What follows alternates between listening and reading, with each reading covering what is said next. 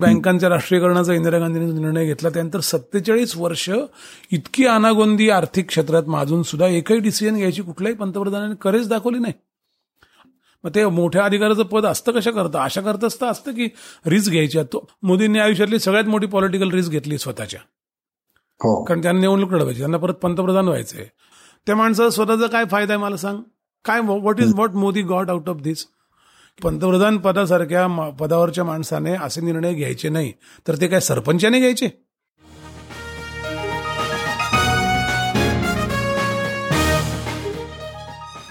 विश्वसंवाद या मराठी पॉडकास्टवर मी मंदार कुलकर्णी तुमचं स्वागत करतो. काही आगळं वेगळं हटके असं काम करणाऱ्या जगभरातल्या मराठी मंडळींशी गप्पांचा हा कार्यक्रम. विश्वसंवाद. विश्वसंवाद या पहिल्या मराठी पॉडकास्टच्या नवव्या एपिसोडमध्ये तुमचं स्वागत. दीपक करंजीकर हे नाव मराठी अभिनय क्षेत्रात चांगलंच परिचित आहे. त्यांची फुलपाखरू या नावाची टी व्ही सिरियल नुकतीच झी युवा चॅनलवर सुरू झाली आहे. त्याशिवाय कसाब आणि मी हे त्यांचं नाटकही सध्या सगळीकडे चालू आहे. पण अभिनयाबरोबरच दीपक इतरही अनेक क्षेत्रात काम करत असतात. अर्थक्रांती या संस्थेचे ते विश्वस्त आहेत. त्यांनी जनरिक मेडिसिनची काही दुकानं चालू केली आहेत आणि अतिशय वेगळ्या विषयावरचं अभ्यासपूर्ण लेखन करणारी त्यांची पुस्तकंही प्रसिद्ध झाली आहेत. आजच्या या मुलाखतीत त्यांच्या या कामाबद्दल तर दीपक बोलणार आहेतच पण काही अतिशय महत्त्वाचे प्रश्न आणि कळीचे मुद्देही ते आपल्यासमोर उपस्थित करतायत. तेव्हा ऐकूयात दीपक करंजीकर यांच्याशी गप्पा. दीपक नमस्कार. नमस्कार. माझ्या विश्वसंवाद या पॉडकास्टवर मुलाखत देण्यासाठी यायची तयारी दाखवल्याबद्दल अतिशय आभार. आपण गेले कित्येक दिवस एकमेकांना ओळखतोय पण आजची ही मुलाखत ही थोडीशी फॉर्मल अशा टाईपची होती की काय असं मला वाटायला लागलं होतं. पण चांगलं आहे आपण गप्पा मारू शकतोय ते. मला बरेच वेगवेगळे प्रश्न विचारायचे आहेत. आणि त्यातला पहिला प्रश्न असा आहे की अमेरिकेत बेरियात असताना नाटक या विषयात तू खूप काम केलंयस. आपण बरोबर कामं केली आहेत. वाडाची रेबंदी केलं होतं. नंतर शांतता कोर्ट चालू आहे केलं होतं. आणि ती तुझी आवड नाटक सिनेमाची अभिनयाची दिग्दर्शनाची जोपासावी म्हणून तू आणि विद्या दोघे जण अमेरिकेतनं भारतात परत गेलात असं आम्ही समजून चाललोय. ते तुम्ही तिकडे जाऊन सुरू केलंतही. आम्ही बघतोय विद्या कशी वेगवेगळ्या टीव्ही सिरियल्समध्ये येते तुझे वेगवेगळे रोज बघतोय जोगवापासून. तर सध्या नाटक सिनेमा या क्षेत्रात तू काम करतोयस का? त्याच्याबरोबर अजूनही काही करतोयस? वेगवेगळे जर बाकी गोष्टी जर तू करत असशील त्यातल्या काही गोष्टींबद्दल आपण बोलूयात असं मला वाटतं. तर पहिला विषय आहे की अभिनय क्षेत्रात काय करतोयस? हा मुळात झालं कसं मी बेरिया सोडला ते सोडताना दोन गोष्टी अशा डोक्यात होत्या. म्हणजे नाटक सिनेमाची आवड तू म्हणलास ते अगदी खरं ते होतच. दुसरं मला असं वाटलं की आयुष्यात एका टप्प्यानंतर आपल्याला हवं ते करता यायला हवं. कारण उमेदीची बरीचशी वर्ष आपली अर्थार्जनाकडे किंवा सेटलमेंटकडे निघून जातात. आणि मग अशी एक वेळ येते की ज्यावेळेला असं वाटतं अरे आपण काय केलं आयुष्यात? मला या संगीत आलं नाही मला शिल्पकला आली नाही मला चित्रकला आली नाही. असं सगळं वाटायला लागतं आणि ते मला खूप त्याचा मानसिक त्रास व्हायचा त्या काळात. आणि मला असं वाटायचं की आपल्याला जे हवं ते का जगता येत नाही? काय अडसर असू शकतो त्याला? म्हणजे इथल्या आयुष्याचे कम्फर्टनेस हा एक भाग असू शकतो. पण कधीतरी आपण ते तोडलं पाहिजे आणि कधीतरी आपण कात टाकली पाहिजे सापासारखी आणि वेगळं एक हुळहुळीतपणा थोडा झाला तरी सुद्धा थोडं सहन केलं पाहिजे आणि वेगळं काहीतरी करायला पाहिजे. त्यामुळे मला असं म्हणून मी ते खरं तर डोक्यात ठेवून गेलो आणि त्याचा एक जो ट्रिगर होता तो नाटक सिनेमा नक्की होता. की आपण येऊन नाटकात आणि सिनेमात तिथे करिअर करायचं. जेव्हा मी भारतात आलो तेव्हा आल्या आल्या नशिबाने मला दुसऱ्या आठवड्यातच नाटक मिळालं त्या एका वळणावर नावाचं. आणि लगेच एक महिन्याभरात मला जोगवा पिक्चर मिळाला. आणि त्यामुळे दोन असे चांगले म्हणजे नाटक आणि सिनेमातले दोन्हीकडचे चांगले रोल असलेले पिक्चर मिळाले. त्या एका वळणावर तर मी मुख्यच कॅरेक्टर होतं माझं. ते नाटक चाललं पण खूप म्हणजे खूप प्रयोग नाही झाले शंभराच्या वर वगैरे पण ते नाटक खूप गाजलं. म्हणजे त्याचं खूप रिव्ह्यू चांगले आले. आणि पहिल्या नाटकाचे असे रिव्ह्यू चांगले भारतात येणं हे तसं दुर्मिळ असतं. आणि लोकांना मी माहीत झालो सगळ्यात महत्वाची गोष्ट म्हणजे. आणि जोगवाने पण एक मला वेगळ्या पद्धतीची प्रसिद्धी मिळून दिली. त्यामुळे नंतर माझ्याकडे एक दोन वेगवेगळी नाटकं आली. पूर्व पूर्व बेर्डेने माझ्याकरता खास एक नाटक लिहिलं. माझ्या सगळ्या एकंदरीत डिक्शनवर असं तो म्हणला एक नाटक तुझ्याकरता लिहायचंय तुझ्या रोल करता. नंतर चिन्मय केळकरने मला घेऊन एक दुसऱ्या लग्नाचं प्रकरण म्हणून एक नाटक होतं ते केलं की तू त्या एका वळणावर आणि जोगवा दोन्ही रोल तुम्ही कसे करू शकतात? म्हणून मला हे तुम्हाला नाटक तुमच्याकरता करायचं आहे. तर असं खूप छान ते सुरू झालं. मला दुसरं काय व्हायला लागलं भारतात आल्यावर की हे सगळं चालू होतं. म्हणजे एकदा आपण थोडा आर्थिक सेटल असतो तेव्हा आपण चॉईस पण असतो आपल्याकडे. आणि मग तेव्हा इतर गोष्टी फार माझ्या लक्षात यायला लागल्या भारतातल्या. कारण मध्ये मी खूप वर्षाची गॅप गेली होती. भारताचा जो स्नॅपशॉट आपल्या डोक्यात असतो आपण सोडताना जो आता आलोय तो त्यात खूपच तफावत यायला लागली. आणि मग एकदा काय झालं की अर्थक्रांतीबद्दल मी अमेरिकेत असताना बोकिलांचं एक भाषणाचं एक सकाळला कटिंग वाचलं होतं. आणि नेमकं नाशिकला एक दिवस त्यांचं भाषण ठरलं. तर मी त्याविषयी होतो मी त्यांच्या भाषणाला जाऊन बसलो आणि मला खूपच प्रश्न पडले. म्हणजे त्यांच्या भाषणात जवळपास संपल्यावर दोन तास प्रश्न विचारले त्याला दीड तास प्रश्न मी एकट्याने विचारले. शेवटी ते वैतागले. आणि ते म्हणले अहो तुम्ही एकटेच प्रश्न विचारताय बाकी लोकांनाही बोलायचं आहे तुमचे इतके प्रश्न असतील तर आपण नंतर वेगळं बोलूयात. म्हटलं चालेल. आणि मग पहाटे सहा वाजेपर्यंत मी आणि वकील फक्त अर्थक्रांतीवर बोलत बसलो. मी त्यांना म्हटलं बघा असं आहे वकील की जर मला हे पटलं तर मी सरेंडर करीन. मी याचं काम करीन. आणि जर नाही पटलं तर मग काय? प्रश्न विचारतोच आहे मी. पण सहा वाजता सकाळी माझ्या असं लक्षात आलं. रात्रभर आम्ही बोलत होतो अनेक प्रकारचे प्रश्न. त्यांनी शक्य तेवढी सगळी उत्तरं दिली. काही उत्तरं मी म्हटलं आपण शोधून काढू. हे पण त्यांनी ओपननेस दाखवला. आणि मग मला अर्थक्रांती फार भावली. म्हणजे एखाद्या मूलभूत व्यवस्था बदलाचं जर आपण त्याचा जर घटक बनत असू तर ते नाटक सिनेमापेक्षा फार महत्वाचं असं माझ्या लक्षात आलं. दुसरं काय झालं की नाट्य परिषदेत मला मोहन जोशींनी मोहन जोशी अमेरिकेत आले होते तेव्हा माझी ओळख झाली होती. आणि ते मात्र आल्यापासून माझे सारखे मागे होते की त्यांनी मी परिषदेचं काम करावं. काही करावं परिषदेचं काम करावं परिषदेला असा माणूस पाहिजे हे त्यांना खूप वाटायचं आणि ते सारखे मला फॉलोअप घ्यायचे. मग मी परिषदेच्या कामामध्ये इन्व्हॉल्व्ह झालो. त्यामुळे मग एकदमच विस्तृत लोकांची परिचय व्हायला सुरुवात झाली. असं तीन ट्रॅक आल्या आल्या सुरू झाले. म्हणजे एक नाटक चित्रपटातल्या अभिनयाचं काम दुसरं परिषदेचं काम तशा अर्थाने नाट्य रंगभूमीच्या संदर्भात. आणि तिसरं हा अर्थक्रांती हा विषय की जो मला अतिशय भावला आहे अजूनही असं काम ते सुरू झालं आणि मग वेगळंच मग रोजचा दिवस असा वेगळा यायला लागला ना. म्हणजे जे मला हवं होतं ते एका अर्थाने खूपच वेगवेगळ्या प्रमाणात मला मिळायला लागलं की रोजचाच दिवस वेगळा. म्हणजे कालसारखा आजचा दिवसच नाही. दरम्यान काय घडलं? अजून एक गोष्ट अमेरिकेत जसं मी तुला माहिती आहे मी याला युसी बर्कलीला किंवा इकडे फॅकल्टी म्हणून शिकवायला जायचो युसी सांताक्लाराला पण. व्हिजिटिंग फॅकल्टी म्हणून शिकवायला जायचो. कुठल्या कुठल्या बिझनेस स्कूलच्या क्लासेस घ्यायचो. तर इथे आल्यावर काय झालं माझा तिथला एक मित्र होता त्याने इथल्या त्याच्या एका मित्राला सांगितलं आणि त्याने मला विचारलं की तू माझं एक गुरुकुल म्हणून आहे तर तू येशील का शिकवायला? तो एक ट्रॅक सुरू झाला. मी त्याचा सिलेबस लिहून काढला आंतरप्रेनर्सच्या टीचर्स आणि जवळपास दीड दोनशे आंतरप्रेनर्सचं मी एक दोन वर्ष कोचिंग पण केलं. अच्छा. ते महिन्यातून एक चार पाच दिवस त्यात जायचे नाटकाच्या प्रयोगात एक पाच सात दिवस जायचे शूटिंगमध्ये एक तीन चार दिवस जायचे. द चार पाच पिक्चर असेल तसं. आणि अर्थक्रांती करता उरलेला वेळ. असं एकदम ते हॉरिझॉन्टली सगळं पॅक होतं ना आपलं कॅलेंडर तसं व्हायला लागलं. मग ओव्हरलॅप व्हायला लागला नाट्य परिषदेचं काम पण चालू होतं. तसं एकदम तो आपण एखाद्या गल्लीतून एकदम सिक्स लेन हायवेवर यावं तसं माझं झालं. आणि थोडं बांबावायला पण झालं की चायला इथे किती बेकार बेकार प्रश्न आहेत. म्हणजे किती किती काम केलं तरी कमी पडेल अशी भारतात परिस्थिती आहे. तर अमेरिकेत आपण बरं फ्लोट होतो ते बरं होतं असं मला वाटायचं. अच्छा. अच्छा. मग आता त्यातलं आत्ता तुझं रोल मी गेले काही दिवस बघतोय आणि युट्यूबवर की तू अर्थक्रांतीच्या बद्दल एक व्हिडिओ टाकलायस. हो. मला सगळीकडे जे ऐकून माहिती आहे की अर्थक्रांतीनी पंतप्रधान मोदींना भारतातल्या आर्थिक सुधारणांबद्दल जे प्रपोजल दिलं आणि त्यातून त्यांनी पुढे नोटाबंदी आणली. तर हे किती खरं आहे? यातला वास्तवाचा भाग किती आहे? किंवा नुसताच सांगितलेल्या बातम्यांमधला भाग किती आहे? आणि तू आता जो अर्थक्रांतीत रोल करतो आहेस तो एक्झॅक्टली काय आहे? आणि तिसरा प्रश्न म्हणजे मी सगळे प्रश्न विचारून घेतो म्हणजे तुला न थांबवता उत्तरं देता हो, येतील. नोटाबंदी हे अतिशय एक महत्त्वाचा माइलस्टोन भारतात झाल्यानंतर आज जवळजवळ त्याला चार पाच महिने झालेत. तर त्याच्याने एक्झॅक्टली काय साधलंय जे लोकांपर्यंत कदाचित पोचलंच नाहीये? अर्थक्रांतीमध्ये आत्ता माझा रोल आहे तो मी ट्रस्टी आहे आणि त्यांचा नॅशनल स्पोक पर्सन आहे. अर्थक्रांती थोडं झालं कसं की ती चळवळ गेली पंधरा वर्ष सुरू आहे. पण नेहमी मला असं वाटायचं जेव्हा बोकिलांचं मी बघायचो कारण त्या माणसाने याच्याकरताच आपलं आयुष्य दिलंय. की ते तळमळीने प्रत्येक ठिकाणी लोक यायचे बोलायचे. मी पण जवळपास दोन अडीचशे प्रेझेंटेशन केली. बोकील तर मला वाटतं दोन हजारच्या प्रेझेंटेशन त्यांची झाली असतील आतापर्यंत पण ते जसं रेल्वे प्लॅटफॉर्मवर लोक बसलेले असतात ना आपली ट्रेनेची वाट बघत की ट्रेन आली की ते आपापल्या ट्रेनमध्ये बसून निघून जातात. तसं थोडं फ्लोटिंग पॉप्युलेशनचं समाजात होतं की आपण वेगवेगळ्या ग्रुप समोर विषय तळमळीने मांडतो त्यांना ते पटतं. आणि नंतर परत मग त्यांच्या यांच्या कामाला ते लागतात परत तो सगळा विरून जातो विषय. म्हणून मला असं नेहमी वाटायचं की अर्थक्रांतीने एक व्हर्टिकल असं लॉबिंगचं काम सरकारशी केलं पाहिजे. म्हणजे वकिलांना पण ते नेहमी पटायचं की आपण असं आहे की एक असं चळवळ असते हॉरिझॉन्टल सगळ्यांपर्यंत पोहोचणं जनजागरण.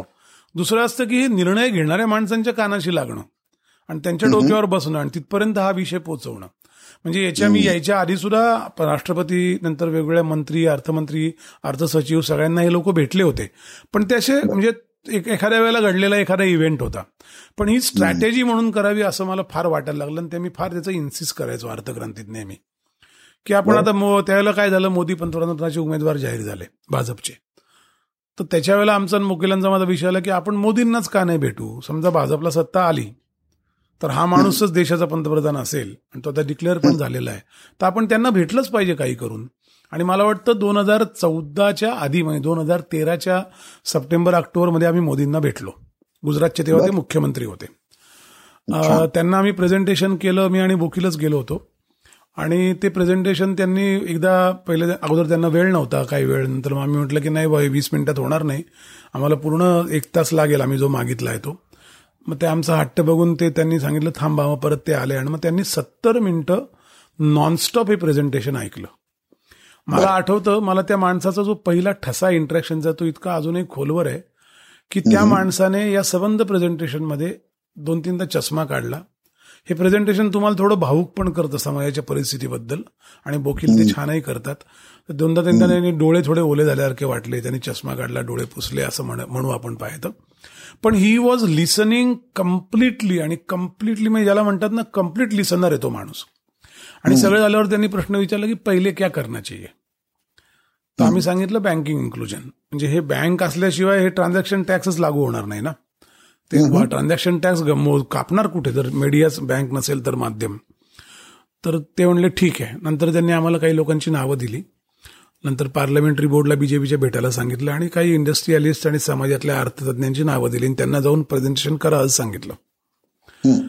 That was the meeting we had with him पण एक असतं म्हणजे मी त्याविषयी मला आठवतं आम्ही लिपमधनं जेव्हा खाली आलो गुजरातच्या त्या सचिवालयाच्या तेव्हा मी खाली आल्यावर आम्ही जरा आम्हाला खरं चहा प्यायचा होता आणि खाली एक तिथे कॅन्टीन काय कोणतरी बसला होता माणूस चहावाला. मी चहा घेता घेता मला आठवतं वकिलांनी मी असं म्हटलं होतं की मला यांच्या डोळ्यात फार कन्व्हिक्शन दिसलं आज हा माणूस ते करेल.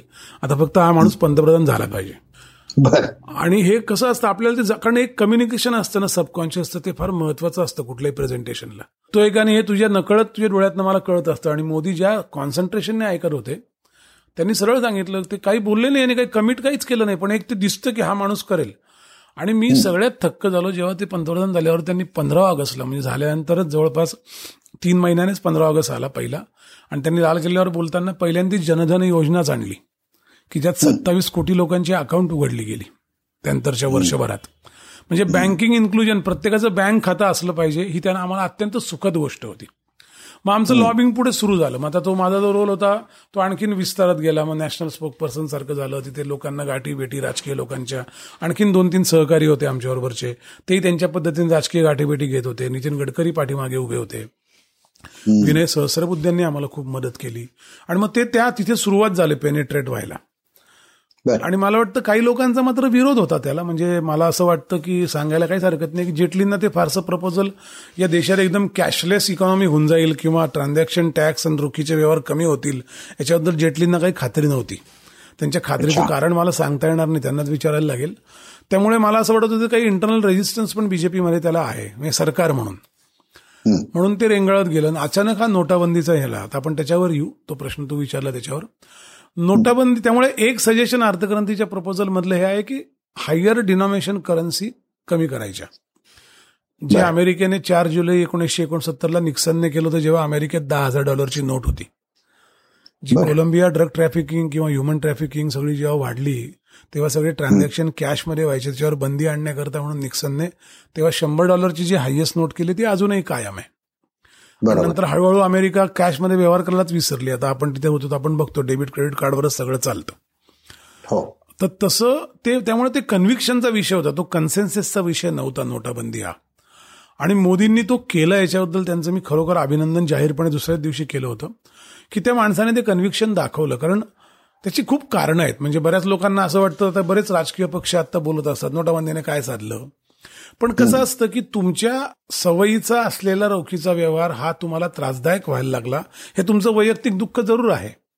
किंवा शेतकऱ्यांचा सगळा होणारा एपीएमसीचे रोखीचे व्यवहार हे आता काय त्यांना प्रॉब्लेमॅटिक झाले कारण सगळं रोखीतच चालतं त्यांचं पैशाचं.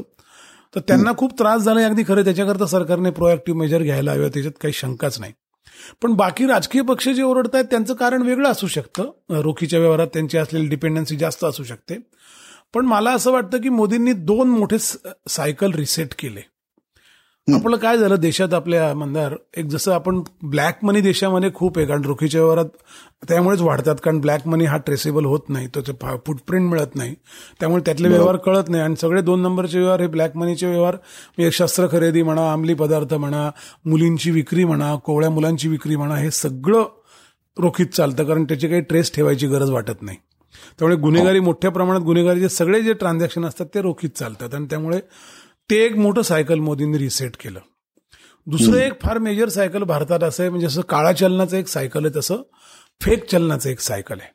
म्हणजे आपले दोस्त राष्ट्र जे तथाकथित पाकिस्तान सगळे बाजूचे बॉर्डरवरचे तिथे मोठ्या प्रमाणात खोट्या नोटा छापल्या जायच्या. आणि भारतात दरवर्षी तीन तीन चार चार लाख कोटीच्या खोट्या नोटा सापडायच्या आणि मला हे पहिल्यांदा खोटं वाटलं होतं पण एक दिवस मला आठवतं मी शिवाजीनगर बस स्टँडला. ते जे कंडक्टर पैसे आणतात ना ते मोजण्याकरता त्यात किती खोट्या नोटा येतात म्हणून एक दिवस आम्ही थांबलो होतो. आणि तेव्हा एका दिवसात सहा पाचशेच्या आणि दोन हजाराच्या नोटा खोट्या आल्या होत्या. आता शिवाजीनगर हा एक स्टँड आहे महाराष्ट्रात जवळपास सात आठशे स्टँड असतील बस स्टँड आणि भारतात तर चाळीस एक हजार बस स्टँड असतील. म्हणजे जिथे मशीनच नाही खोटी नोट ओळखण्याचं बरं कंडक्टर रात्री बसमध्ये तिकीट फाडतो. त्यामुळे फेक चलनाचं जे मार्केट होतं ते फार प्रचंड होतं. आणि एक खोटी नोट छापायला एकोणचाळीस रुपये खर्च येतो हजार रुपयाची. त्यामुळे नऊशे एकसष्ट पर्सेंट प्रॉफिट देणारा जगात एकही धंदा नाही. त्याच्यावर पाकिस्तानची इकॉनॉमी सगळी अवलंबून होती. आणि मला असं वाटतं की ज्या काही जी काही बातमी अशी होती की बऱ्याचशा खोट्या नोटा छापून अजून एक सव्वीस अकरा काही घडवायला भारतात येणार होत्या. ते सगळं सायकल रिसेट झालं त्या सगळ्यांची रद्दी झाली. त्यामुळे देश म्हणून जर विचार केला असेल तर नोटाबंदी हे अत्यंत आवश्यक गोष्ट होतीच कारण रोखीचे व्यवहार कमी व्हायलाच पाहिजे. ती कशी करायला पाहिजे याच्यावर आपण नक्कीच चर्चा करू शकतो पण नोटाबंदीच करायची गरज नाही चालू ठेवायचे चाललंय ते. असं म्हणणं म्हणजे मग तुमच्या देशामध्ये काही सरकार नावाची गोष्ट आहे की नाही ही शंका शिल्लक राहते. आणि सत्तेचाळीस वर्ष इंदिरा गांधींनी डिसिजन जो घेतला एकोणीसशे एकोणसत्तर तेच साल जे निक्सनच्या नोटाबंदींचं आहे. तिथे बँकांच्या राष्ट्रीयकरणाचा इंदिरा गांधींनी निर्णय घेतला त्यानंतर सत्तेचाळीस वर्ष इतकी अनागोंदी आर्थिक क्षेत्रात माजून सुद्धा एकही डिसिजन घ्यायची कुठल्याही पंतप्रधानांनी करेच दाखवली नाही. आणि त्याचं आपल्याला काही वाटत नाही. मग ते मोठ्या अधिकाराचं पद असतं कशा करतं? अशा करतच तर असतं की रिस्क घ्यायची. तो खरं तर तू असं याचा अभ्यास कर. मोदींनी आयुष्यातली सगळ्यात मोठी पॉलिटिकल रिस्क घेतली स्वतःच्या. कारण त्यांना निवडणूक लढवायची. त्यांना परत पंतप्रधान व्हायचंय. या ओरडणाऱ्या लोकांना काय करायचंय रे? त्यांना काहीच करायचं नाही त्यांना स्वतःचं आपलं करिअर त्यांनी स्टेकला जाऊन डिसिजन घेतला. त्याचं एक्झिक्युशन मात्र पुअर झालं. बरं हा डिसिजन चुकीचा होता असे बरेच अर्थजन्य म्हणतात. मला तर खरंच कळत नाही. त्यांचं काय म्हणणं आहे मला कळत नाही. मग जेव्हा एवढा ब्लॅक मनी होता एवढा फेक मनी होता याच्यावर सरकारने काय करायला पाहिजे होतं? याच्याबद्दल कोणीच काही सांगत नाही. म्हणजे अगदी मोठे मोठे भारतातले अर्थतज्ञ हे सगळं चुकीचं आहे असे पानं पानं कॉलम लिहितात. पण मग इतके दिवस जी अनागोंदी मारली याचं काय करायचं? चाळीस चाळीस साठ साठ टक्के ब्लॅकच्या किमती फ्लॅटच्या चाळीस आणि साठ टक्के व्हाईट ब्लॅकचं पर्सेंटेज फ्लॅटच्या किमतीत झालं. रिअल इस्टेटला ही सगळी सूज आली. या देशातलं सोनं तीनशे टक्क्याने वाढलं. या देशातला रिअल इस्टेट तीनशे टक्क्याने वाढली. या देशातलं जवळपास म्हणजे ज्याला आपण शेअर मार्केट म्हणतो ते सुद्धा तीनशे टक्क्याने वरती गेलं. दहा वर्ष सरकारच्या आधी सरकारच्या काळामध्ये. पण नोकऱ्या मात्र तयार झाल्या नाही. त्यामुळे जॉबलेस ग्रोथ देशाची होते. आणि तुम्ही growth story nine percent GDP ग्रोथची सांगताय. याच्यावर तुम्हाला रिझर्व्ह बँकेने अहवाल दिलाच असेल ना? की एवढं प्रमाण वाढलं या नोटांचं एवढ्या फेक नोट आहेत एवढ्या काळ्यात एवढा काळा पैसा वाढतो एवढ्या नोटा बँकेतनं गेल्या आहेत त्या परतच आलेल्या नाहीत बँकेत परत. जवळपास साडेसहा लाख कोटीच्या नोटा बँकेत बँकेतून गेलेल्या इश्यू केलेल्या परतच आल्या नाहीत. हे रिझर्व्ह बँकेचा अहवाल सांगतो. याच्यावर देशाच्या सर्वोच्च माणसानं काही करायचं नाही. म्हणजे तुम्ही देश देशाकडे काय बघता काय ऍडजस्टमेंट पॉप्युलरिटी कॉन्टेस्टचं मैदान म्हणून बघता का एक व्यवस्था म्हणून बघता आणि ही व्यवस्था जो उभी करेल त्या माणसाचा स्वतःचा काय फायदा आहे मला सांग? काय what is what Modi got out of this मी काही बीजेपीचा माणूस नाही पण अगदी स्पष्ट विचारतो की पंतप्रधान पदासारख्या पदावरच्या माणसाने असे निर्णय घ्यायचे नाही तर ते काय सरपंचाने घ्यायचे? ते काय तुम्ही आम्ही घ्यायचे? सामान्य नागरिकांनी ज्याने हाल सोचत आहेत ते. आत्ता अशी परिस्थिती आहे मी अगदी फ्रँकली सांगतो भारतात की सगळं पहिलं असं आंदोलन झाले नोटाबंदीचे ज्यावेळेला जनता घरात बसली होती नेते रस्त्यावर होते फक्त. आता सगळ्या आंदोलनामध्ये जनता रस्त्यावर असते नेते घरात बसलेले असतात. आणि लोकांना जर हे पटलं नसतं ना तर लोकांनी बंडाळी केली असती. भारत काय मेलेल्या माणसांचा देश नाही माणसं इतकी ती उलट प्रक्षोभक लोक आहेत सगळी आपल्याकडची बोलणारी आक्रस्थळी सगळी. ही सगळी माणसं रस्त्यावरून दंगली झाले असते. पण कुठे असं काही घडलं नाही. याचा अर्थ लोकांना पटायला लागलं ना की हे हे झालं ते बरं झालं. आता ज्यांना त्रास होईल ते ओरडणार त्यात काय मोठी गोष्ट आहे. आणि त्यात त्याचं यश आहे. त्यामुळे नोटाबंदीने काय साधलं या प्रश्नाचं ब्रॉड उत्तर गुन्हेगारी नक्षलवाद टेररिझम आणि या सगळ्या दोन नंबरचे उद्योग म्हणजे मुलींची विक्री मुलांची विक्री. दरवर्षी भारतातले जवळपास आठ ते दहा हजार मुलींची विक्री होते भारतातून. ते सगळं सायकल रिसेट झालं ते सगळी रोखीने होते. गेल्या तीन चार महिन्यातली मुलींची विक्रीचे आकडे काढून बघा ते शंभराच्या वर पण जाणार नाहीत. म्हणजे आता परत काळा पैसा जमा होणार नाही का? येईल का? आता घडेल ना कदाचित पण आता सरकार काम करतंय हा मेसेज गेला हे आणखीन एक फायदा आहे. नाही तर सगळ्यांची माजुरी काय होती की काय सरकार करून घेणार आहे आपण सगळं मॅनेज करू शकतो. या देशात काही मॅनेज करता येतं ही जी एक सेन ही जी एक झालेली वृत्ती डेव्हलप झालेली ती तुटली याचा मला जास्त आनंद आहे. आणि म्हणून मोदींचं मला अभिनंदन करण्यात कुठलाही कमीपणा वाटत नाही. कारण हा डिसिजन कोणतरी घ्यायला हवा होता तो त्या माणसाने घेतला. त्यांचं पॉलिटिकल करिअर त्यांनी स्टेकला लावून घेतलं त्यांना उद्या पंतप्रधान परत होताही येणार नाही. हू नोच पण he made his job he did done his job when he was on the post which is very admirable असं मला वाटतं. नक्कीच नक्कीच. जेव्हा तू हे सगळं डिटेल्स सांगितलेस आणि हा जो तू प्रश्न विचारला सगळ्यात महत्त्वाचा की इतका मोठा डिसिजन पंतप्रधानांनी नाही घ्यायचा तर सरपंचांनी घ्यायचा का? म्हणजे हा खरं तर इतका कळीचा प्रश्न आहे. आणि हे इतक्या सुंदर पद्धतीने आतापर्यंत खरंच कुणी सांगितलेलं मला आठवत नाहीये ऐकिवत नाहीये माझ्या. त्यामुळे तू ते इतक्या छान एक्सप्लेन केलंस त्याबद्दल मला खरोखरच तुला धन्यवाद द्यावेसे वाटतात. कारण या भाषेत या पद्धतीने या कळकळीने ते लोकांपर्यंत खरंच पोचणं जरुरीचं आहे. हा पॉडकास्ट ऐकणारे लोक ते खरंच त्यांना त्यातली कळकळ कळेल आणि त्याचं महत्त्व जाणवेल अशी मला मनापासून माझी इच्छा आहे. आपण त्यानंतर आता दुसऱ्या मुद्द्याकडे वळूयात की आपण जेव्हा नुकतेच भेटलो नाशिकमध्ये तेव्हा तू दोन वेगवेगळ्या प्रोजेक्टबद्दल बोललास त्यातलं पहिलं प्रोजेक्टबद्दल मला बोलायचंय.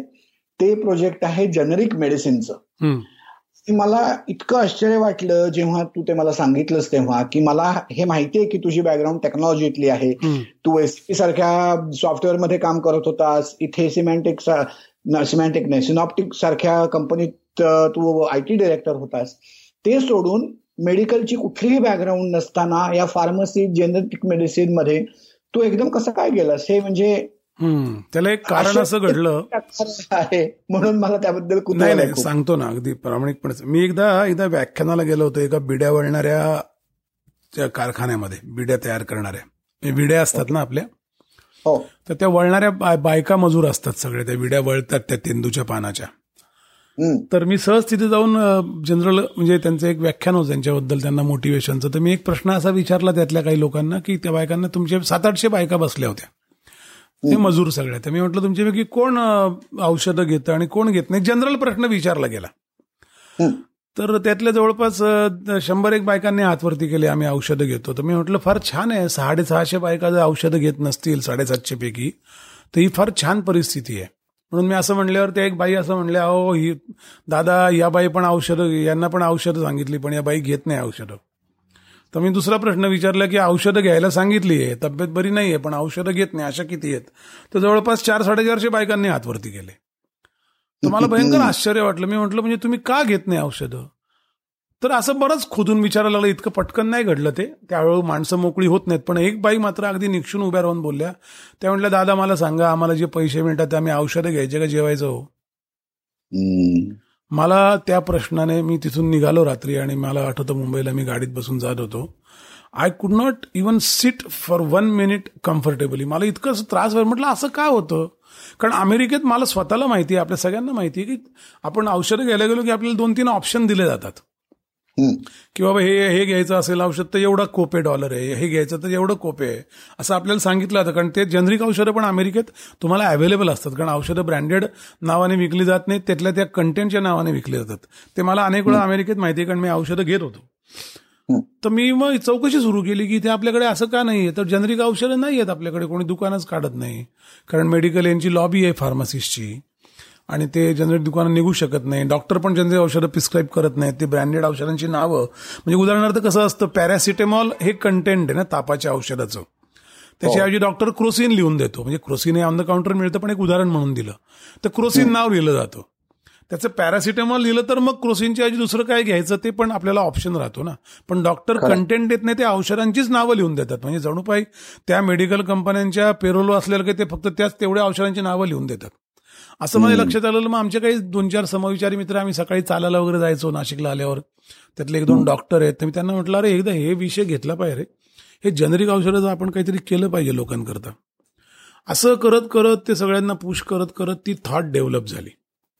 आणि शेवटी आम्ही ठरवलं की आता आपण इन्व्हेस्टमेंट करायची आणि एक दुकानच काढायचं. कारण काय असतं आपण दोन प्रकारे या सगळ्या प्रॉब्लेमकडे बघू शकतो. एक तर हे प्रॉब्लेमबद्दल आपण आयुष्यावर गळे काढत राहायचे किंवा त्याचं आपण आपल्या पद्धतीने आपल्या कृतीनुसार सोल्युशन द्यायचं. आणि मला वाटतं रेक दुसरी रेक मोठी काढणं हे सगळ्यात चांगलं गोष्ट असते. आयुष्यात तर आपल्याला त्रास कमी होतो. मी म्हटलं आपण काढू ना. काय होईल आपलं? समजा जी काय आपण इन्व्हेस्टमेंट केली पाच दहा लाख रुपये ती जाईल वाया जाईल. म्हणून आम्ही चांगलं दुकान आणि सगळं मग जुळत गेलं. एखादं संकेत असल्यासारखं आम्हाला चांगल्या ठिकाणी दुकानही मिळालं. ते तिथल्या मालकांनी सांगितलं तुम्ही घ्या भाड्याने ते. असं करत करत आम्ही ते उभं केलं. आणि नंतर फक्त आम्ही दोन गोष्टी ठरवल्या त्याच्यामध्ये. एक असं ठरवलं की दोन ते अडीच टक्क्याच्यावर प्रॉफिट कमवायचं नाही. बर. कुठल्याही परिस्थितीत. म्हणजे असं नाही करायचं की आपण खूप पैसे त्यातनं मिळवायचे. मेडिकल इतर दुकानदारांसारखं नाही करायचं. आणि जनरिकचंच दुकान काढायचं. ब्रँडेड औषधं ठेवायचीच नाही. आता जनरिकमध्ये जे नसतील असते ती ठेवायची. त्यानिमित्ताने जनरिक नावाच्या गोष्टीचा फार स्टडी झाला. मुंबईला प्रबोधन गोरेगावला प्रबोधन फार्मसी म्हणून आहे. म्हणजे प्रबोध या ग्रुपने काढलेली प्रबोधन ग्रुपने त्यांची फार्मसी जाऊन मी बघून आलो. तिथले काही लोकांची माझी मैत्री पण होती. त्यांनी ते मुंबईत सप्लाय करता असं कळलं. मी म्हटलं आपण नाशकात पण करू शकतो. आम्ही सगळा अभ्यास केला. आणि मग जनरिक हा विषय मी वाचून काढला. अनेक डॉक्टरांशी बोललो फार्मसिस्टशी बोललो. आमच्या ज्यांचे लायसन्स आहेत ते एक फार मोठ्या फार्मसीज आहेत आमच्याकडे. त्या पण एक पार्टनर आहेत स्वाती जाधव म्हणून. नंतर डॉक्टर जोशी म्हणून डॉक्टर गायसास म्हणून असे आम्ही पाच सहा जण आहोत त्यात. आणि त्यामुळे त्या स्वाती जाधवांनी मला सगळं समजावून सांगितलं. आणि मी म्हटलं नाही आपण हे पुश करायचं. आणि मग माझ्या स्वभावाप्रमाणे मी ते अग्रेसिव्हली पुश केलं. मग एफडीए कमिशनरला जाऊन भेट सगळं करून दुकानाची परमिशन लायसन्स माणसं नोकरीला ठेवून. आता असं झालंय की दोन दीड दोन वर्षामध्ये आमची तीन दुकानं झाली नाशकात. आणि आम्हाला ते किमान आम्हाला एक अजून दोन वर्षात ती दहा पर्यंत नाशकात न्यायची आहे. आणि आता अशी कंडिशन आहे की you get so much good काय ज्याला म्हणतात ना जे फीडबॅक अनेक लोक म्हणतात आम्हाला दोन दोन हजार रुपयाच्या आठवड्याला औषधं लागायची आता ती पाचशे रुपयावर आली आहेत. कारण खरोखर एक मेटफॉर्मिन नावाची गोळी भारतात जी मिळते ग्लुक ग्लायकोमेट मेटफॉर्मिन ज्यात असतं डायबिटीसची ती ग्लायकोमेट फाईव्ह हंड्रेड गोळी ही चाळीस रुपयाला जी स्ट्रीप मिळते दहा गोळ्यांची का पंधरा रुपयाला जी नॉर्मल ब्रँडेडची स्ट्रीप मिळते तर या वीस रुपयाला चाळीस गोळ्या मिळतात ना एवढा फरक आहे. त्यामुळे लोकांचा पैसा मेडिकलचं बजेट त्याच्यावरची डिपेंडन्सी म्हाताऱ्या माणसांचा होणारा खर्च त्यांचं उत्पन्न आणि खर्चाचं व्यस्त प्रमाण हे सगळंच फार बिघडलेलं आहे रे. आणि ते काय असतं ऑन द काउंटर मेडिसिन कुठलंही आपल्याकडे भारतात मिळत असल्यामुळे प्रिस्क्रिप्शनचा हट्ट धरत नसल्यामुळे त्यात अनेक गैरप्रकार पण घुसलेले आहेत. आणि सरकारचं खरं तर जनरिकला तीन चार दहा पाच वर्षापासून सपोर्ट होता पण कोणी ते करायचं नाही कारण ते काय लॉबी असतातच शेवटी हिताविरुद्ध तुम्ही जातात ग्राहकाचं हित कोणालाच महत्वाचं वाटत नाही. आणि शेवटी आता ते सुरू झालं तर त्याला इतका चांगला रिस्पॉन्स आहे की नाशकात आज सात आठ दुकानं निघालीत आमच्या शिवाय सुद्धा. फक्त आम्ही प्रिन्सिपलने असं केलं की जनरिकच ठेवा. ज्या ज्या औषधं जनरिक आहे सगळी जनरिक ठेवायची. आता जी कॅन्सर सारखं समजा काही औषधं जनरिकमध्ये तयारच झालेली नाहीत अजून. तर ती औषधं मात्र आणि जनरिकची दुसरी एक ट्रॅजेडी अशी आहे जी लक्षात घेण्यासारखी की या ब्रँडेड कंपन्याच एक प्रॉडक्ट लाईनमध्ये जनरिक बनवतात आणि ती एक्सपोर्ट करतात. म्हणजे आज भारत हा फार्मसी गोळ्यांमधला जगातला दोन नंबरचा एक्सपोर्ट राष्ट्र आहे या तुला ऐकून आश्चर्य वाटेल. बापरे. जर्मनी अमेरिका आणि युरोपातल्या अनेक राष्ट्रांमध्ये भारतीय या कंपन्या ज्यांचे भारतात प्लॅन्ट आहेत ब्रँडेड कंपन्या ते एक प्रॉडक्ट लाईन जनरिकची करून त्यांना गोळ्या विकतात. आणि इथे त्याच्यावर डीम एक्सपोर्ट बेनिफिट सुद्धा घेतात. आणि इथे मात्र आपल्याला त्या गोळ्या मिळू मिळू देत नाहीत. या सगळ्या लॉबीज त्यामुळे त्याच्या विरुद्ध आम्ही ते उभं राहिलं आणि ते फार चांगलं झालं. मला त्यातनं इतका आनंद मिळाला. आणि ते सगळे प्रोज असं करताना काय वाटतं की जे आपण समाजात बघतो ना म्हणजे मला हळूहळू मी हळूहळू तू बघत असशील तर माझं ते नाटक सिनेमातलं पण जरा मी हळूहळू रिस्ट्रिक्ट करत आणलं. मी गेल्या तीन वर्षात एक पण सिरियल केली नाही. खरं तर मी जवळपास त्यावेळेला एका वेळेला बारा सिरियल करत होतो केल्या म्हणजे लागोपाठ. आणि नंतर मी सोडून दिलं कारण मला ते बारा बारा तास बसणं पण जरा अवघड व्हायला लागलं. आणि असं वाटतं की याच्याकरता आपण कधी काम करणार? आणि त्यामुळे आणखीन एक स्ट्रीम ऍड झाला. मग त्यानंतर आणखीन वेगळी माणसं त्यातनं भेटली. त्यातनं आणखीन शेतकऱ्यांचा एक विषय सुरू झाला. शेतकरी सगळ्या अवस्थेवर शरद जोशी माझं एकोणीसशे एकोणऐंशी सालापासून आयडॉल आहे. माझ्या आयुष्यातलं पहिलं भाषण मी शरद जोशींच्या सभेत केलंय. जेव्हा मी बारावीत होतो. त्यांनी पहिल्यांदा जेव्हा मोर्चा काढला होता. म्हणजे शरद जोशींबद्दल मला एक भयंकर ज्याला तो ऑब्सेशन म्हणलं तरी झालं इतकं फॅसिनेशन आहे. तो त्याच्यावर का माणूस होणार नाही. म्हणजे हा गांधी खरं तर दुसरा पण आपल्या लोकांना ते कळलंच नाही. त्यामुळे शेतकऱ्या दारिद्र्य शेतकऱ्यांचं त्यानंतर त्या औषधांची हेळसांड हे सगळे एकमेकाशी कन्वर्ज होणारे विषय आहेत असं मला वाटतं. अर्थक्रांती पण त्याचाच भाग आहे. परवा मी दिनकर गांगलांचे ग्रंथालयाचे बोलत होतो त्यांना मी असं म्हटलं की सांस्कृतिक ते थिंक महाराष्ट्र म्हणून त्यांचं एक हे चालतं सांस्कृतिक याच्याकरता. अतुलनी आम्ही गेलो तेव्हा त्यांना म्हटलं की थिंक महाराष्ट्र जसं सांस्कृतिक मूलभूत असतं तसं अर्थकारण पण मूलभूत असतं. त्यामुळे अर्थक्रांती आणि थिंक महाराष्ट्र असं मिळून काहीतरी आपण एक छान उभं केलं पाहिजे ज्यातनं संस्कृती जपणूक पण होईल आणि अर्थकारणही उभं राहील. आणि ते पांढऱ्या पैशाचं राहील. तर ते असं म्हणजे काय होतं की ते this is a such a big country किंवा एक अशी जागा आहे नाही की every day the you know carpet unfold for you मी अनेक अशा ठिकाणी गुंतला गेलो म्हणजे अनेकच प्रॉब्लेममध्ये कुठल्या कुठल्या पाण्याच्या मध्ये आम्ही सर्वे केलो. मध्ये मी त्या गुजरात मधल्या डांग जिल्ह्यात जाऊन आलो एका आदिवासींच्या याच्याकरता. तर ते असं लोक येऊन भेटत राहतात आणि आपण आपलं फिरत राहतो. त्यावेळेला काही वेळेला ते अशक्यही होतं कारण मी अतुलला माहिती मी जवळपास आता अतुल इथे बसलाय. मी नाशकात येतो ते असं चार पाच तासाकरता येत असतो. इतके प्रवास महिन्यातले अठरा अठरा दिवस प्रवास होतात. पण काय माहिती का या सगळ्यातनं एक आनंद असा मिळतो झोपताना की आपण काहीतरी कॉन्ट्रीब्यूट करतोय बाबा. आणि मला वाटतं ते समाधान फार महत्वाचं आहे मला हल्ली असं जाणवायला लागेल काही फिलॉसॉफिकल बोलत नाही मी.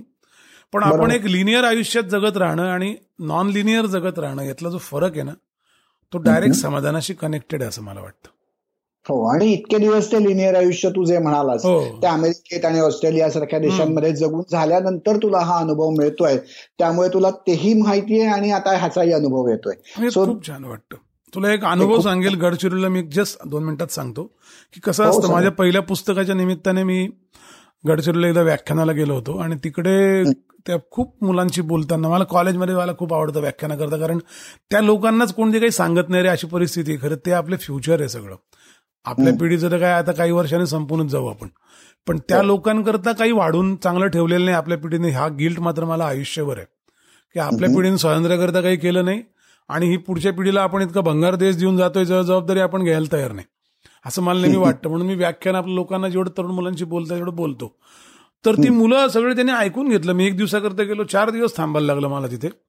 आणि खूप व्याख्यानं त्यांनी खूप लोक गोळा झाली मुलांशी बोललो. आणि काय झालं? दाभोळकर जेव्हा गेले ना तेव्हा तिथल्या तीन मुलांचे मला फोन आले रात्री मंदार. साडेआठ नऊ वाजता. मला म्हणले अहो काय झालं सर हे दाभोळकरांचं? कसं जगायचं आम्ही आता? आता रडू द्या कुठं कोणाजवळ रडणार म्हणलं तुम्हाला फोन करून रडतो म्हणला रडू द्या पाच मिनिटं. मला इतकं मंदार हे आलं की आपण कनेक्टेड असलो तर काय देश रे? किती माणसं प्रेम करतात किती माणसं तुमच्यावर अवलंबून राहतात किती माणसांना तुमचं असणं हवावं असं वाटतं जर तुम्ही तेवढं दिलं प्रामाणिकपणे तर. हे जे रिटर्न आहे ना हे नाही रे कुठल्या बाकी ठिकाणी मला मिळालेलं. त्या मुलांचा मला काहीच संबंध नाही. ते बिचारी इतकी जोडलेली राहिली आयुष्यभराकरता. ते असे खूप अनुभव येतात. म्हणजे साधं एक पुस्तक लिहितो एवढा अनुभव असेल तर जी माणसं आयुष्यभर हे काम करते त्यांना किती विलक्षण अनुभव छान अनुभव असतील ना रे? हेच तर माणसांची जोड जोडून जगणं आहे ना आणखी आपल्याला आयुष्यात काय पाहिजे? खरंय खरंय. आपण हा जो पुस्तकाचा तुझा विषय निघाला त्याच्याकडे मी वळणारच होतो. So it turns out to be a good segue तू ज्या पुस्तकाबद्दल बोललास ते तुझं पहिलं पुस्तक तू म्हणालास तर आपण त्याच्याने सुरुवात करूयात. त्या पुस्तकाबद्दल सांग आणि मग तिथून आपण तुझ्या दुसऱ्या पुस्तकाकडे बोलूयात पहिलं पुस्तक काय झालं? मी आल्यावर असं सगळं आपण अस्वस्थ असो तर मी कुठे कुठे लेख लिहायला सुरुवात केली. एक तर थोडं जगभर फिरल्यामुळे काय झालं? पन्नासच्या देशामध्ये जाता आल्यामुळे थोडंसं एक प्रत्येक वेळेला त्याचं वाचन अमेरिकेत खूप होतं ना? आपल्याला लायब्ररीज खूप असतात तिथे आणि खूप फॅसिलिटी असते. तर ते सगळं ग्राफ्स होताना नेहमी मला असं वाटायचं की ते एक जोसेफ स्टिलगिट्स नावाचा माणूस आहे. याने आय एम एफवर फार जबरदस्त कोरडे ओढलेले आहेत आय एम एफ आणि वर्ल्ड बँकेवर की यांनी जगातल्या लोकांची आयुष्य नासवली कशी. तो डायरेक्टर होता खरं आय एम एफवर तो त्याला नोबेल लॉरेट आहे तो. त्याला नोबेल आहे इकॉनॉमिक्सचं किंवा पॉल क्रुगमन पण सध्याचा नोबेल जो लॉरेट आहे इकॉनॉमिक्सचा हो. तर ते नेहमी मला वाचनात यायचं आणि मला त्याच्याबद्दल नेहमी असं आकर्षण वाटायचं की हे असं का लिहितात? तर ते सगळ्या मग त्या निमित्ताने वाचन खूप झालं. आणि मला असं वाटलं की आता एवढं आपण वाचलं एवढं आपल्या देशात जाऊन वेगवेगळ्या देशात बघून जाऊन बघितलं की माणसांच्या आयुष्याचं वस्तुकरण कसं होत चाललंय. त्याच्यावर आपण अस्वस्थपणा तो कुठेतरी लिखाणातनच जाऊ शकतो असं म्हणतात की गाणं म्हटलं की आपलं टागोर म्हणायचे ना की माझा एक हात कविता लिहिली की आधू होतो काही काळाकरता. तो एक डिस्चार्ज असतो ना सगळ्या एनर्जीचा तसं लिखाणातनं एक डिस्चार्ज होतो तुमच्या अस्वस्थतेचा पण असं मला वाटतं. आणि ते मी लिहायला सुरुवात केली लोकमतमध्ये मी लेख लिहायला सुरुवात केली. तर कॉलमला कसं असतं की ते विश्वाचे अर्थ नावाने मी सदर लिहित होतो. पण कॉलमला मर्यादा असते सातशे आठशे शब्द असं करत कारण ते लेख तर माझे खूप मोठे मोठे असायचे दोन दोन हजार शब्दांचे. मग ते संपल्यावर मी त्यांना म्हटलं की मला याचं पुस्तक काढायचं ते सकाळ तयार झालं ते पुस्तक काढायला. म्हणजे लोकमत लिहून सुरुवात सकाळ तयार झालं असं पण एकमेक उदाहरण आहे. खरं तर आणि ते मी सगळे लेख मग जसे जसे नॉन एडिटेड लेख त्यांना संस्कार करून दिले त्यांनी छापलं. तर ते ग्लोबल इश्यूजवरचं पुस्तक आहे. अनेक त्यात इश्यू आहेत. म्हणजे साखरेमुळे गुलामात जगात गुलामी सुरू झाली इथपासून इथपासून ते अगदी काळा पैसा काय दारिद्र्य काय शस्त्र बनवणं काय असे अनेक त्यात चाळीस एक इश्यू आहेत त्या पुस्तकामध्ये. म्हणजे त्याला मी अनारोग्यम धनसंपदा असा एक विषय आहे जो मेडिकल इल प्रॅक्टिसेसवर आहे. असे त्यात खूपच विषय आहेत. म्हणजे तर त्या किंवा जे जे म्हणजे मनाचं माणसाच्या आयुष्याचं बाजारीकरण आहे मार्केट ड्रिव्हन इकॉनॉमीचे दुष्परिणामाचं आहे. जीडीपी हे कसं मेजर सगळ्या देशांना लागू पडत नाही याच्यावर आहे. असे अनेक लेख त्या पुस्तकात आहे. ते सगळं माझ्याकडे गॅदर झालेलं होतं ते मी उतरवून टाकलं. अच्छा. तर ते पुस्तकाचं झालं असं की एक वर्षात दोन आवृत्त्या निघाल्या तिसरी निघाली चौथी आवृत्ती आत्ता आलेली आहे. बर विश्वाचे अर्थ हो आजच्या विश्वाचे अर्थ तर ते पुस्तक नंतर मग त्या दुसऱ्या प्रकाशक सुमित्र लांडे शब्दालय त्यांनी छापलं कारण सकाळने सांगितलं आम्ही काही एवढे छापू शकत नाही आमच्याकडे खूप पुस्तकं असतात. मग त्यांनी छापलं ते.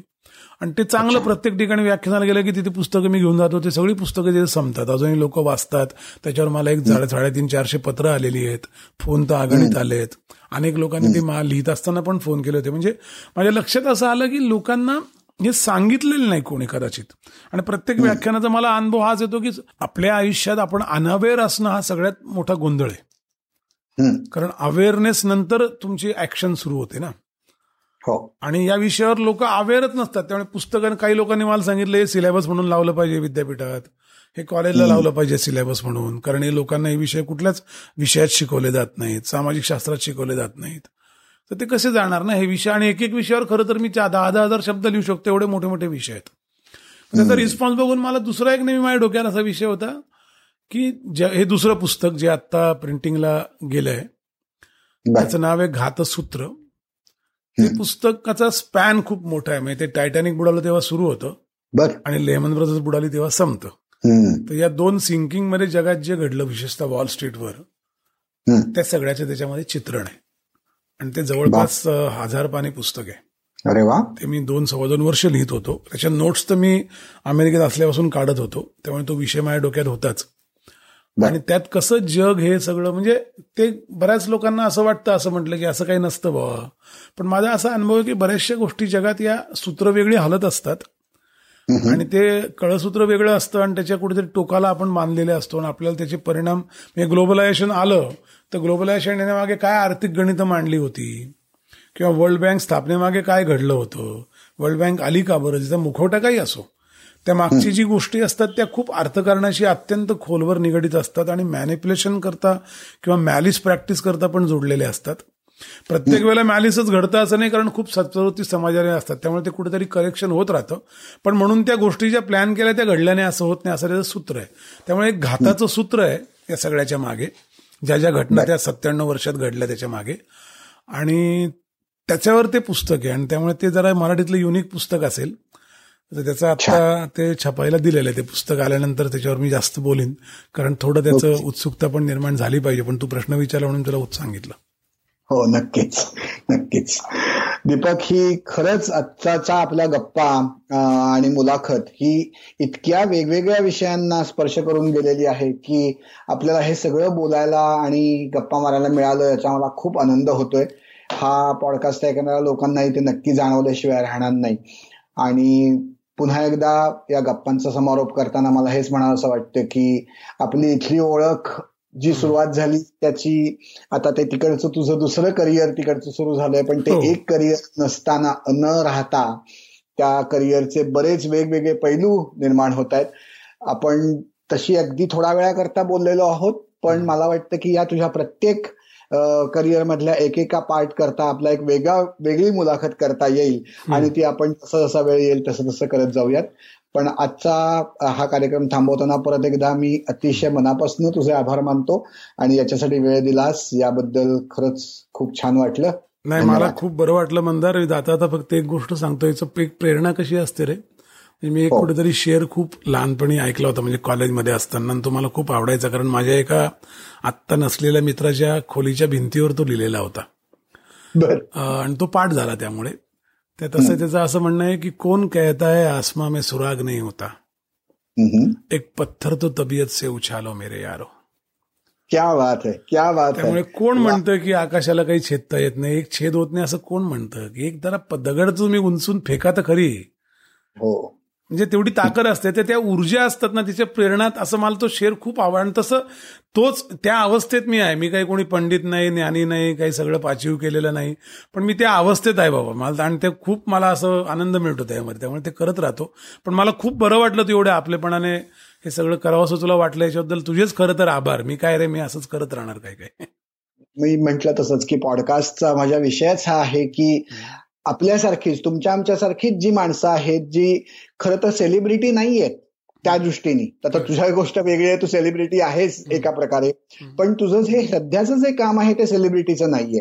मला तोच त्यातला महत्त्वाचा भाग वाटतो की सेलिब्रिटी असो किंवा नसो काहीतरी वेगळं काम करणाऱ्या माणसांचं जे काम आहे ते जर मला लोकांपुढे आणता आलं या गप्पांच्या निमित्ताने तर ते मला करायचंय. बाकी साधा सोपा आणि माझ्या इंटरेस्टचा विषय आहे माणसांशी गप्पा मारणं हे माझं अतिशय मनापासून आवडणारी गोष्ट आहे.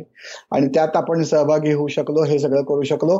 अतुलला याबद्दल आपल्याला धन्यवाद द्यायला पाहिजेत त्यांनी हे सगळं घडवून आणलं. तर अतुलला आणि तुला दोघांनाही धन्यवाद देऊन मी हा कार्यक्रम थांबवतो. Thank you thank you Atul.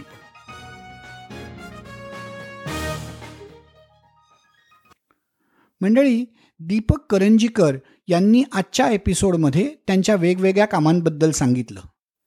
त्या संबंधातल्या लिंक्स या पॉडकास्टच्या ब्लॉग पोस्टमध्ये दिलेल्या आहेत. तुम्ही सर्वांनी त्या जरूर बघाव्यात. तुम्हाला त्या नक्कीच उपयोगी पडतील अशी मला खात्री आहे. विश्वसंवाद या पहिल्या मराठी पॉडकास्टबद्दल तुमच्या मित्रपरिवाराला सांगत रहा आणि जरूर ऐकत रहा विश्वसंवादचे यानंतरचेही एपिसोड्स. धन्यवाद.